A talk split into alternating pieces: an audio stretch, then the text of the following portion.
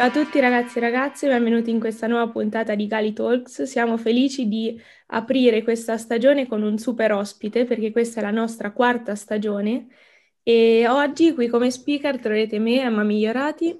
Edoardo Ercolani. L'ospite di oggi, eh, probabilmente molti di voi già lo conoscono perché eh, seguite YouTube, seguite tutto ciò che fa parte della nostra generazione, forse di chi segue YouTube degli ultimi 6-7 anni. Eh, lui ci spiegherà meglio la sua storia. Benvenuto Klaus. Buongiorno a tutti. Ciao, grazie mille per le belle parole. E che figata essere appunto il primo ospite di questa nuova stagione. Eh, non potevamo aprirla meglio sicuramente, anche perché un po' tu insieme forse anche ai mates li citiamo qui e poi dopo magari non, non li tocchiamo più, eh, siete stati l'infanzia della maggior parte di noi comunque. Eh, quasi sicuramente qualsiasi persona che frequenta la nostra scuola, che quindi ha tra i eh, 14 e i 19 anni, ha vissuto quel periodo di boom di YouTube dove eravate eh, tu, voi, eh, e in part- cioè, voi in particolare i, YouTube, youtuber di punta. E mm, eh, parliamo proprio di YouTube. Come è nata questa passione? Come ti sei avvicinato adesso? Ma guarda, ti dico, io mm, è, è stato tutto quanto molto casuale perché fai che io ho iniziato a pubblicare i primi video nel 2011-2012, quindi parliamo di 10-11 anni fa. E, ed era un, un upload, quello che facevo io, dove sfruttavo YouTube unicamente come sito per caricare i video, quindi non era al tempo un social network, o meglio, non era il social network che è oggi, al tempo non c'erano i numeri, non c'erano neanche i like, c'era solamente una, un, un, metro di valutazione con le stelline, dove tu valutavi se il contenuto meritava o meno, che, che infatti era anche un po' più interessante da quel punto di vista, mentre eh, adesso ovviamente con l'arrivo dei brand e con tutto lo sviluppo che c'è stato commerciale e di, di pubblicità, YouTube è diventato un, un vero e proprio social network, ma era un impero, perché ormai è veramente alla portata di tutti quanti. Io appunto i primi video che facevo erano legati alla musica, perché una delle mie prime passioni era quella della musica, che ho appunto iniziato a, a coltivare, ho iniziato a condividere su vari forum e che però non andava, nel senso che facevo tante demo al tempo non arrivavo a capire il perché non andavano. Era, erano delle cose molto materiali, quindi delle robe che io, dodicenne, sentivo, dicevo, cazzo figata, ma com'è possibile che sta roba non va? Era perché non era a livello. E quindi non avevo ancora capito questa cosa qua, non ero ancora consapevole di questa cosa e ho iniziato a ragionare e a voler portare su, sui vari forum dove pubblicavo articoli e link anche dei video, in particolare sul componimento di queste tracce e quindi ho fatto questi primi video dove appunto facevo vedere ehm, questi progetti qua e poi li caricavo appunto su YouTube e rimandavo il link ai vari gruppi Facebook oppure forum. Quindi quello è stato un po' il mio principio di, di, di YouTube. Da lì ho iniziato a caricare anche video legati al mondo della grafica perché mi serviva un background per YouTube e quindi mi sono appassionato anche al mondo grafico, poi al mondo 3D e mi sono specializzato poi nel, proprio nello storytelling, quindi nel fare video su YouTube perché in quegli anni appunto avevo cominciato con la musica, proseguito poi con altri tipi di tutorial e, forme diciamo di, di, video, per poi arrivare ai viaggi, ai videogiochi, all'intrattenimento puro appunto come citato prima con i mails o con gli altri compagni di viaggio che appunto ho incontrato in questi anni su YouTube e per poi trasferirmi a Milano e iniziare un percorso un po' più, un po più grande diciamo. Io quando mi sono trasferito a Milano eh, feci la scelta proprio... Voi, voi, in che anno siete? Cosa... Dobbiamo Noi siamo nel 2004. Come? Ah sì, siamo... dobbiamo iniziare il quinto.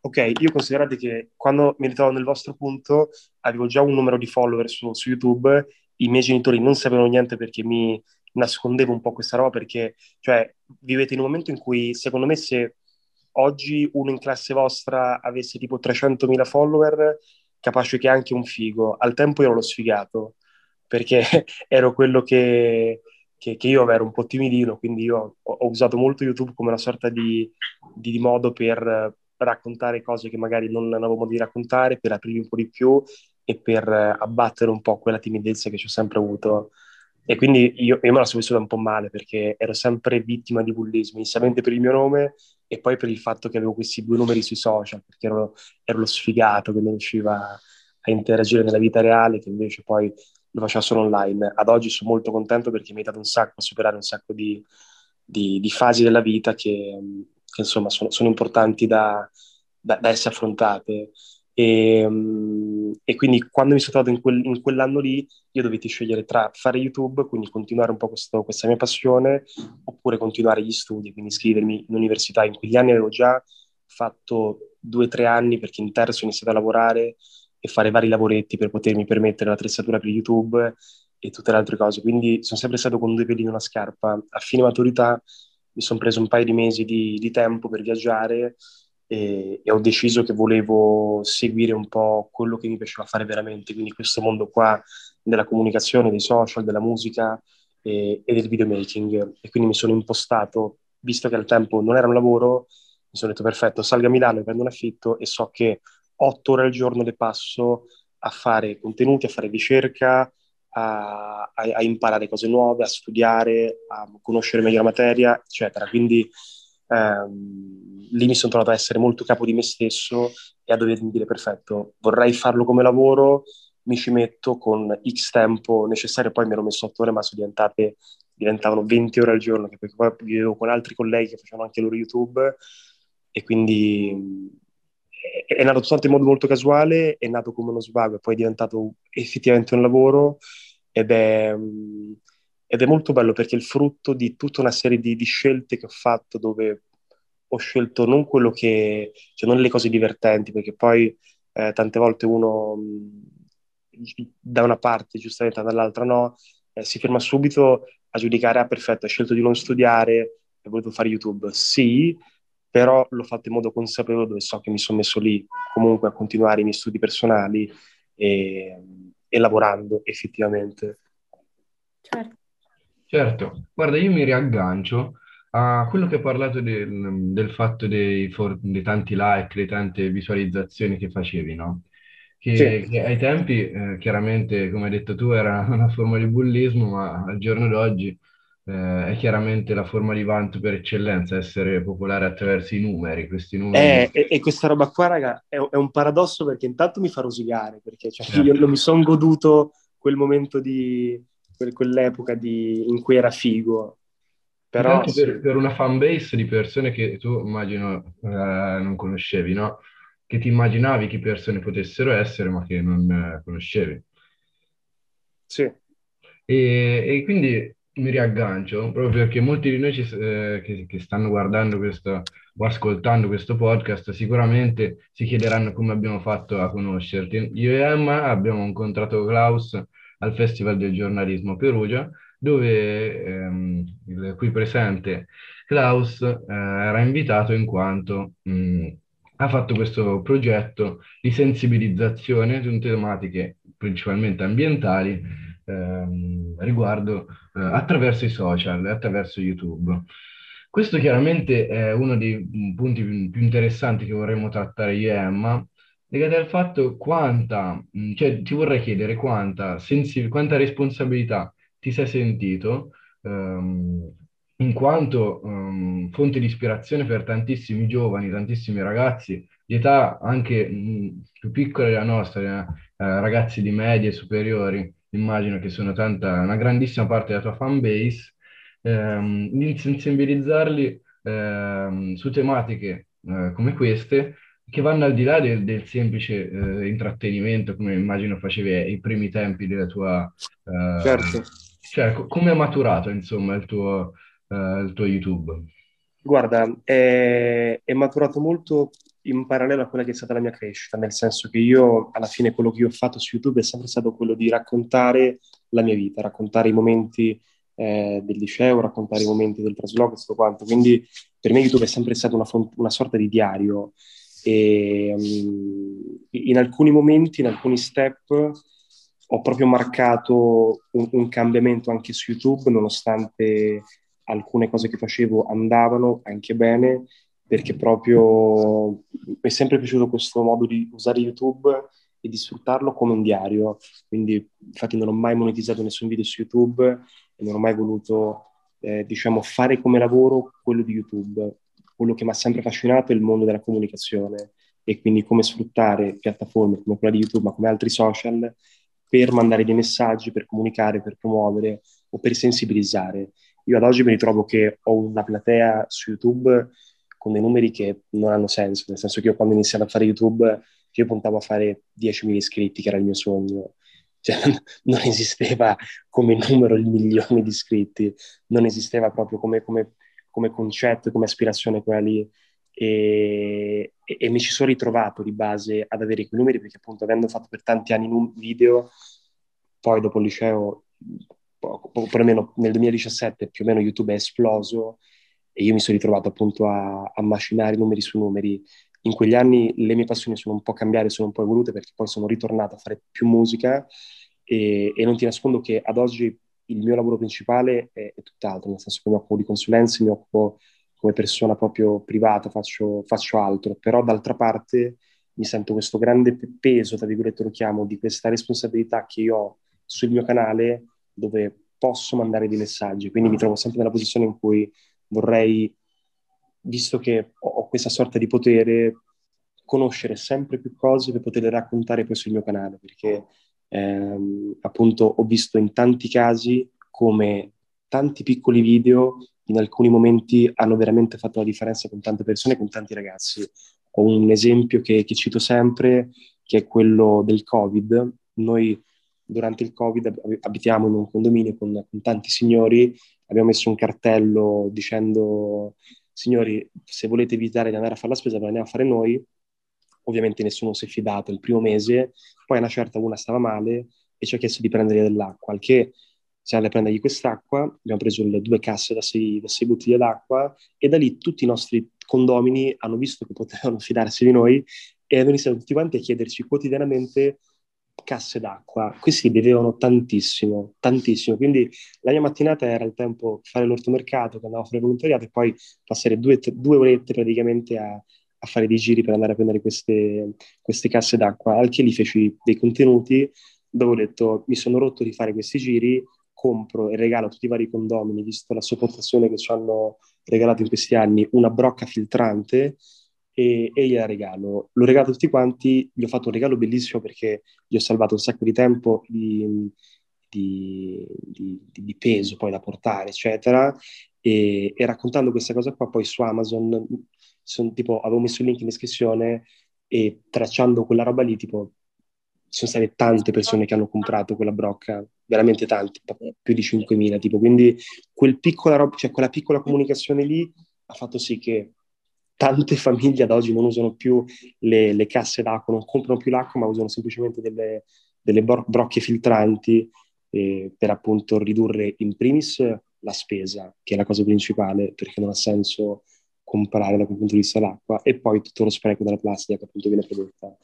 E quindi mi, mi piace tantissimo fare queste attività dove racconto delle storie, dove scopro delle storie, perché poi la maggior parte delle volte sono in primis io a, a scoprirle per poi divulgarle con, um, con, le persone, perché i ragazzi tante volte adesso ci viene puntato il dito contro, ci viene detto che siamo, cioè che facciamo un sacco di robe che non vanno fatte e in parte è vero, ma la maggior parte delle volte è per un concetto di ignoranza e non che uno è stupido o altro, è semplicemente perché su tutti quelli che sono i media che i ragazzi frequentano difficilmente vengono messi in highlight o comunque vengono messi in primo piano quelle che sono le problematiche di questo tipo e quindi uno tante cose le fa anche senza cattiveria o altro, magari tanti buttano mai la spazzatura, non la riciclano perché non sanno quello che c'è dietro. Quindi mi trovo appunto in quella parte dove so che posso fare un minimo la differenza e, e mi gasa poterla fare da questo punto di vista.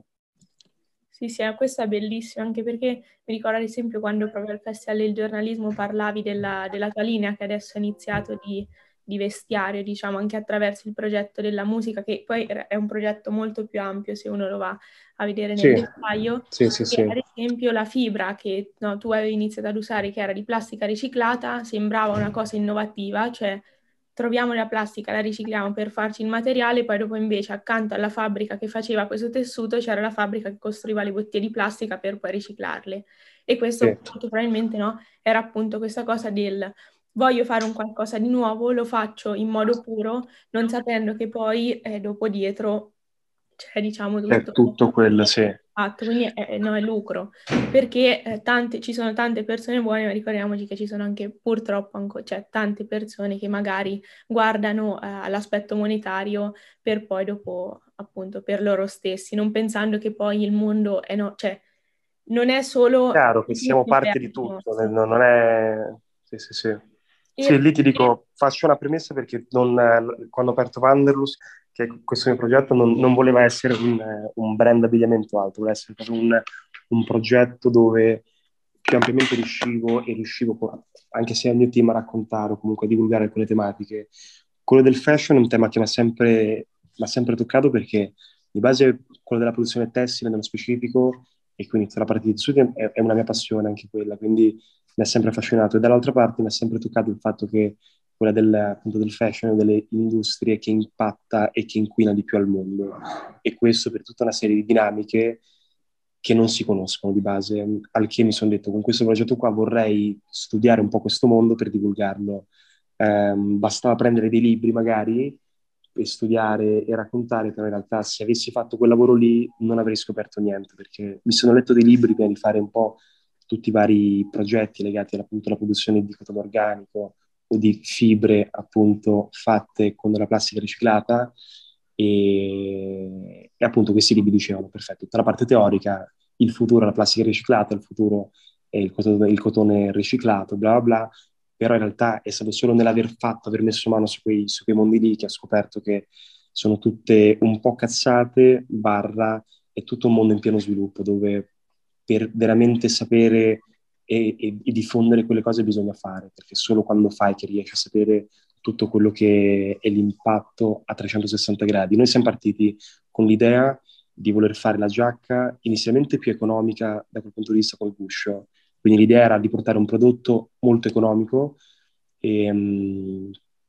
per tutti che appunto eh, richiamasse un po' la filosofia del, del, della giacca da usare in montagna, ai 4.000 metri, eccetera l'obiettivo era proprio quello, quindi farla economica, solo che nel farla economica a- andavo a vedere tutte quelle che sono le problematiche e i, gli impatti che vai a fare. Quindi il primo è tessuti fatti puramente in petrolio, quindi già lì eh, abbiamo detto che no, va bene che magari un metro di, di un simil Gore-Tex costa 8 euro e quest'altro che abbiamo usato noi costa 30 euro al metro, facciamo la scelta di prendere materiale più sostenibile. È vero che per confezionare il pacco, la giacca, magari in, in, Vietnam ci costava 50 euro, in Italia ci, cost- cioè, ci costava quattro volte di più, cioè sono tutti costi per quattro. Però lì mi sono detto, perfetto, cosa voglio fare? Allora voglio fare una cosa che impatta il meno possibile o una cosa che costa il meno possibile?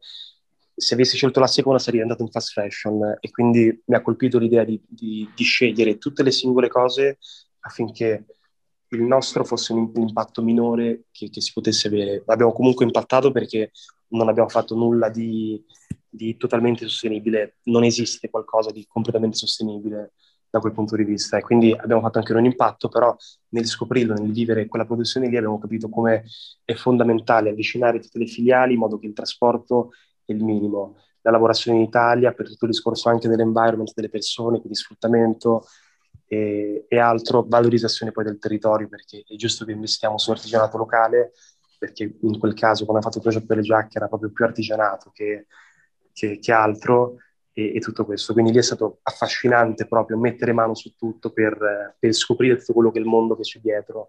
Ad oggi, se dovessi rifarlo, non lo rifarei così perché a fine, diciamo, progetto abbiamo capito che anche la plastica riciclata in realtà è l'ennesima mossa di greenwashing, perché appunto, come citavi tu prima, ad oggi la domanda è troppo alta, non si riesce ovviamente a riciclare tutto quanto, quindi la maggior parte degli stabilimenti che producono ehm, nylon, varie, varie fibre, quindi TNT, che sono i tessuti non tessuti, la maggior parte di questi nello stesso stabilimento hanno aperto una sorta di filiale dove producono, hanno tipo delle bubble gum che vengono gonfiate, producono queste bottigliette di plastica vergini vengono tritate e poi usate per appunto la, la composizione di queste fibre.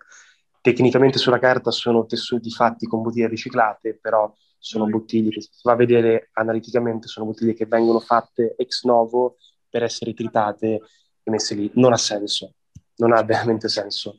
E quindi l'abbiamo imparato anche noi perché poi ho fatto un prodotto anch'io così, nel senso che eh, anche noi abbiamo scelto questa cosa qua, anche se in realtà le, le microplastiche le abbiamo scelte noi perché le abbiamo prese dal Mediterraneo, però ecco, è tutta una filosofia che non sta in piedi e quindi stiamo lavorando adesso su tante nuove tecnologie perché nello specifico uno degli impatti maggiori che, che c'è su, sulla produzione di un tessuto di questo tipo è intanto la tintura, quindi la parte di, di tinta di acqua che viene eh, con tutte le varie sostanze chimiche disperse in ambiente e, e, poi tutta una parte di processo di, di CO2, di, di, macchinari, eccetera. Quindi stiamo lavorando su dei tessuti che si possono colorare con un decimo dell'acqua e quello pensiamo che possa essere un po' il futuro, come il cotone organico. Però quello ha dei prezzi maggiori e anche lì la comunicazione che noi abbiamo fatto è il cliente deve essere consapevole che deve spendere un po' di più per i capi perché l'obiettivo che deve avere per questi capi qua è che gli durino almeno dieci anni.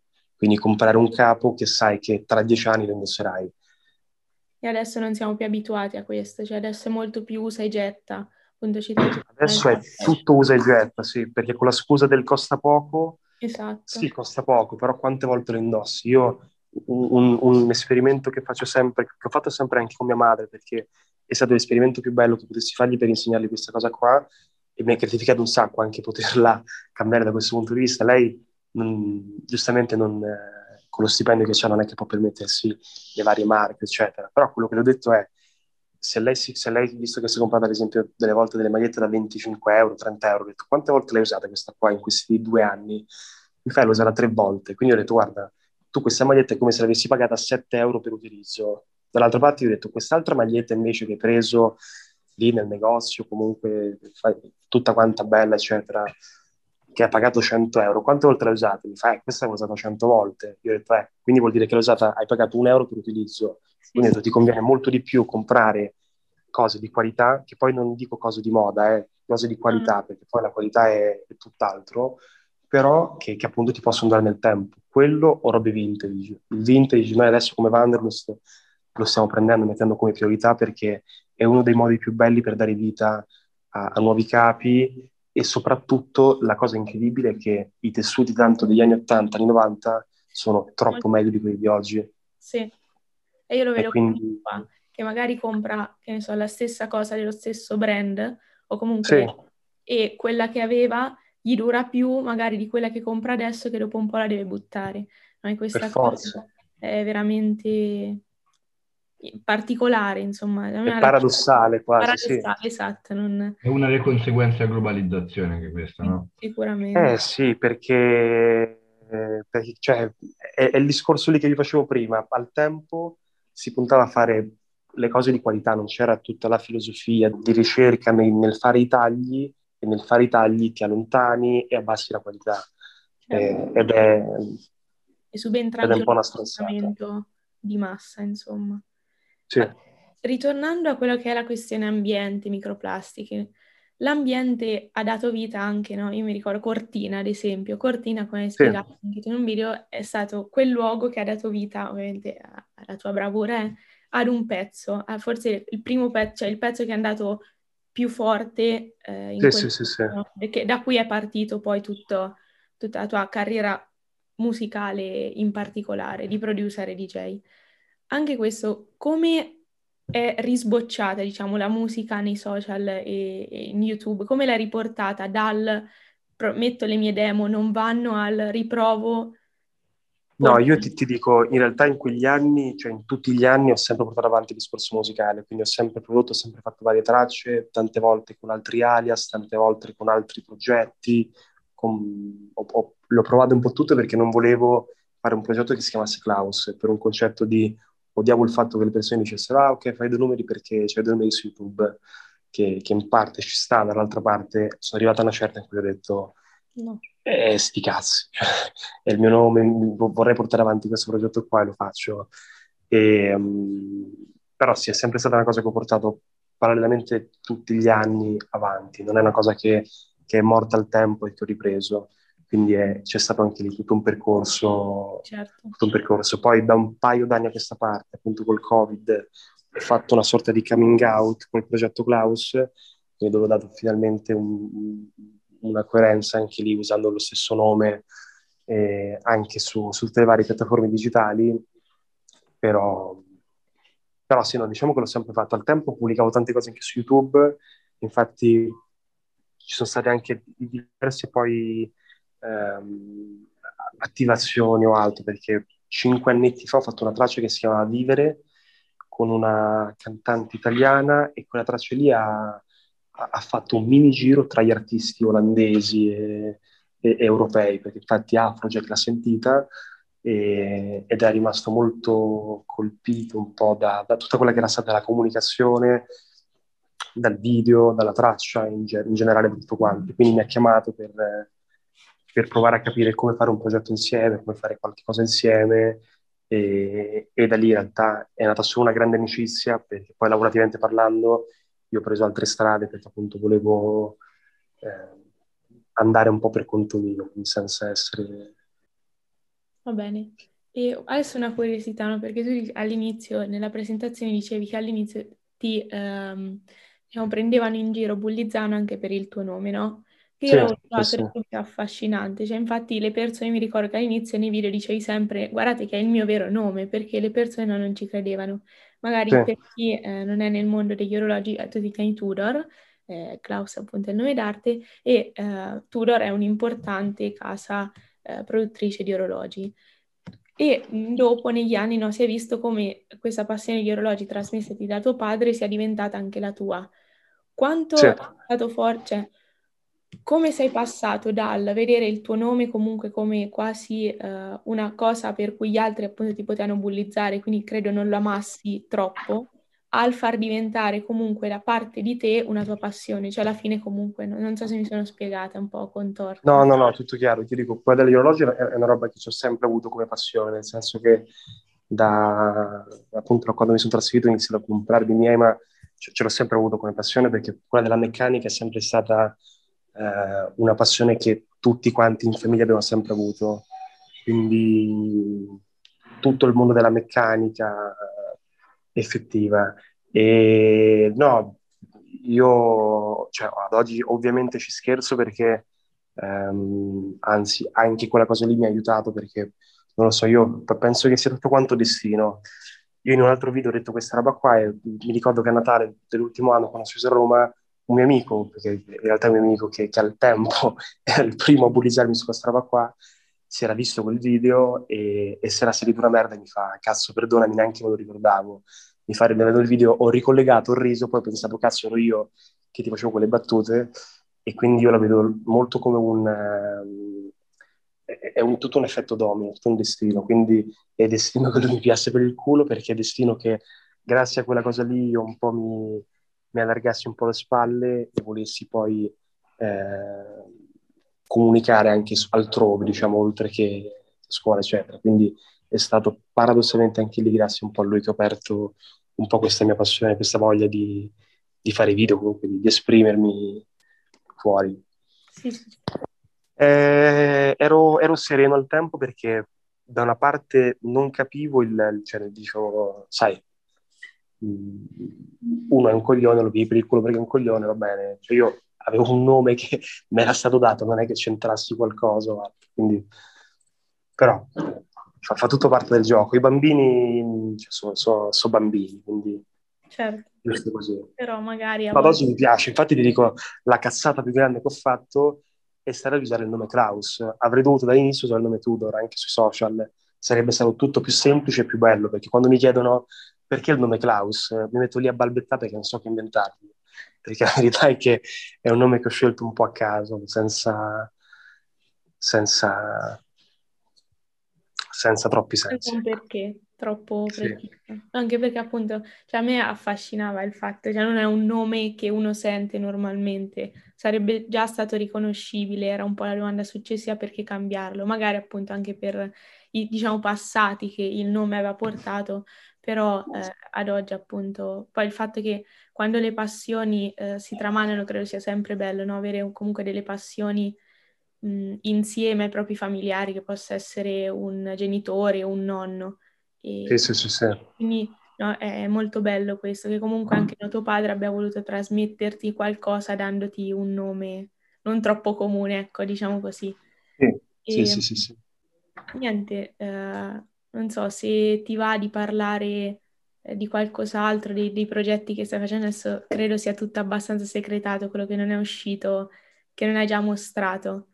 Uh, Ma eh, guarda, adesso stiamo per fare uno dei, dei, dei progetti, penso, più importanti, infatti sto, mi, mi, sto già emozionando che, che potessimo fare, che è collegato un po' anche a quello che era il discorso di, del Festival di giornalismo di Perugia, perché, perché appunto eravamo lì il memorandum a Sassoli e adesso ehm, entro la fine dell'anno diciamo che abbiamo, abbiamo in piano di fare un progetto sempre assieme al Parlamento europeo, sempre il memorandum a David, per appunto raccontare un po' e, e diffondere un po' tutte quelle che sono state sue, i suoi lavori, le sue ricerche e tutto il suo attivismo sul mondo appunto, del rispetto ambientale, della sostenibilità. Questo, ecco. Dicevo, secondo te la politica e quindi il Parlamento europeo, su sì. quanto dovrebbe puntare sui giovani, su persone come te che, che hanno una presa forte, sulle nuove ah, generazioni? Ah, secondo me devono puntare tutto, cioè nel senso che la, cioè, tra vent'anni saremo noi a decidere cosa farci del nostro mondo e saremo noi a insegnare ai nostri figli e noi sappiamo veramente poco di tutti questi, di tutti questi problemi, quindi io ho iniziato a lavorare con loro, pensate, nel 2017 perché mi hanno coinvolto e invitato per fare degli, degli eventi nelle scuole. Io infatti un progetto che vorrei riproporgli poi è sempre di rifare dei tour nelle scuole perché penso e vedo quanto sia importante e quanto nelle scuole un messaggio come quello magari appunto della, della cura dell'ambiente mandato da me possa nelle persone cambiare tanto rispetto al fatto se io dica la maestra o qualcuno. Quindi serve che ci sia eh, una collaborazione, quindi che ci sia, grazie, un, um, proprio una collaborazione tra i giovani e tra i, tutto il mondo della classe politica, perché bisogna che, si, che ognuno impari dall'altro, eh, in primis a comunicare e dall'altra parte, dall'altra parte quelli che sono i problemi. Certo, anche questo è molto ammirevole, no? perché appunto, come dicevi prima, magari quella generazione che è nata, eh, che è cresciuta e ha visto diventare YouTube il suo lavoro e adesso ha una portata eh, molto grande di ascoltatori, non si focalizza su queste tematiche magari. Invece tu... Eh no, perché non vanno, quindi purtroppo cioè, sono tematiche che non pagano e che non vanno. E quindi la maggior parte della gente che fa YouTube per, eh, lo fa per lavoro, che è giustissimo, eh, perché sì, sì. oggi è un lavoro.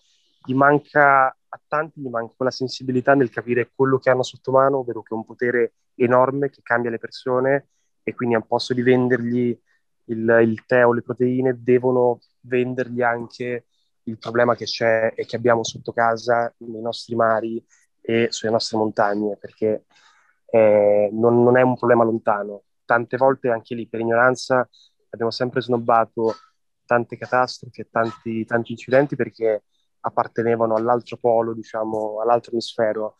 Ad oggi notiamo tramite brutte tragedie che stanno a succedere quanto i problemi in realtà sono nostri anche e non sono solo degli altri, ecco. Eh, l'hai mostrato anche facendo vedere le microplastiche nel nostro mare a Caprera, ad esempio, mi ricordo. Sì, sì, sì, sì, sì. sì io lì feci uno studio dove appunto abbiamo scoperto e siamo rimasti in merda che il mare appunto del Mediterraneo e il mare al momento, specialmente la zona tra Caprera e la Maddalena, con il tasso di microplastiche sui fondali più alto al mondo, più di quei posti dove si vedono che sono tipo le isole di plastica o altro. Cioè abbiamo più microplastiche noi di loro, perché il Mediterraneo è più un lago che un mare, quindi la sua conformazione fa sì che tutta la microplastica dai fiumi arrivi e sfoci nel mare, lo stesso lo fa dallo Stato di Gibilterra e non essendoci un delta dell'altezza lì eh, alto, il tutto rimane nei fondali, quindi si accumula tutto quanto qua da noi. Ecco. Allora ti ringraziamo per insomma, la chiacchierata che hai fatto con noi, per tutto quello che hai condiviso. Speriamo che possa essere di ulteriore insegnamento per, per chi ci ascolta. Vabbè, da Emma Migliorati Edoardo Ercolani. È tutto, sì, lasciamo un Grazie saluto. mille, no, vabbè, bravi anche voi che riuscite comunque a creare questo, siete riusciti a creare questo spazio per, per diffondere un po' di, ora nel mio caso no, cultura, che qua erano più quattro chiacchiere da bar, però no, bravi perché è importante, eh, è molto importante la condivisione in generale, certo. cioè trasmettere. Chiacchiere da bar, ma super formative, perché per i nostri ragazzi, come detto prima, tanti errori anche in ambito ambientale, nelle tematiche che vanno sensibilizzate, non, vanno fa- non vengono fatte mai per malafede, ma per ignoranza. Esatto. Questa ignoranza esatto. è combattuta ed è il compito di, di, gente come te, chiaramente, ma anche come noi. Esatto, no, abbiamo, siamo tutti parte di questo grande pianeta, quindi cioè, è, è, il compito di tutti. Chi, chi può, chi, cioè, ognuno poi nel suo, ecco. Però è giusto che ne siamo un po' tutti quanti consapevoli. Io vi ringrazio ancora e seguire i prossimi appuntamenti della stagione. Un abbraccio. Grazie, Grazie è stato un piacere. Ciao, Ciao. grazie mille.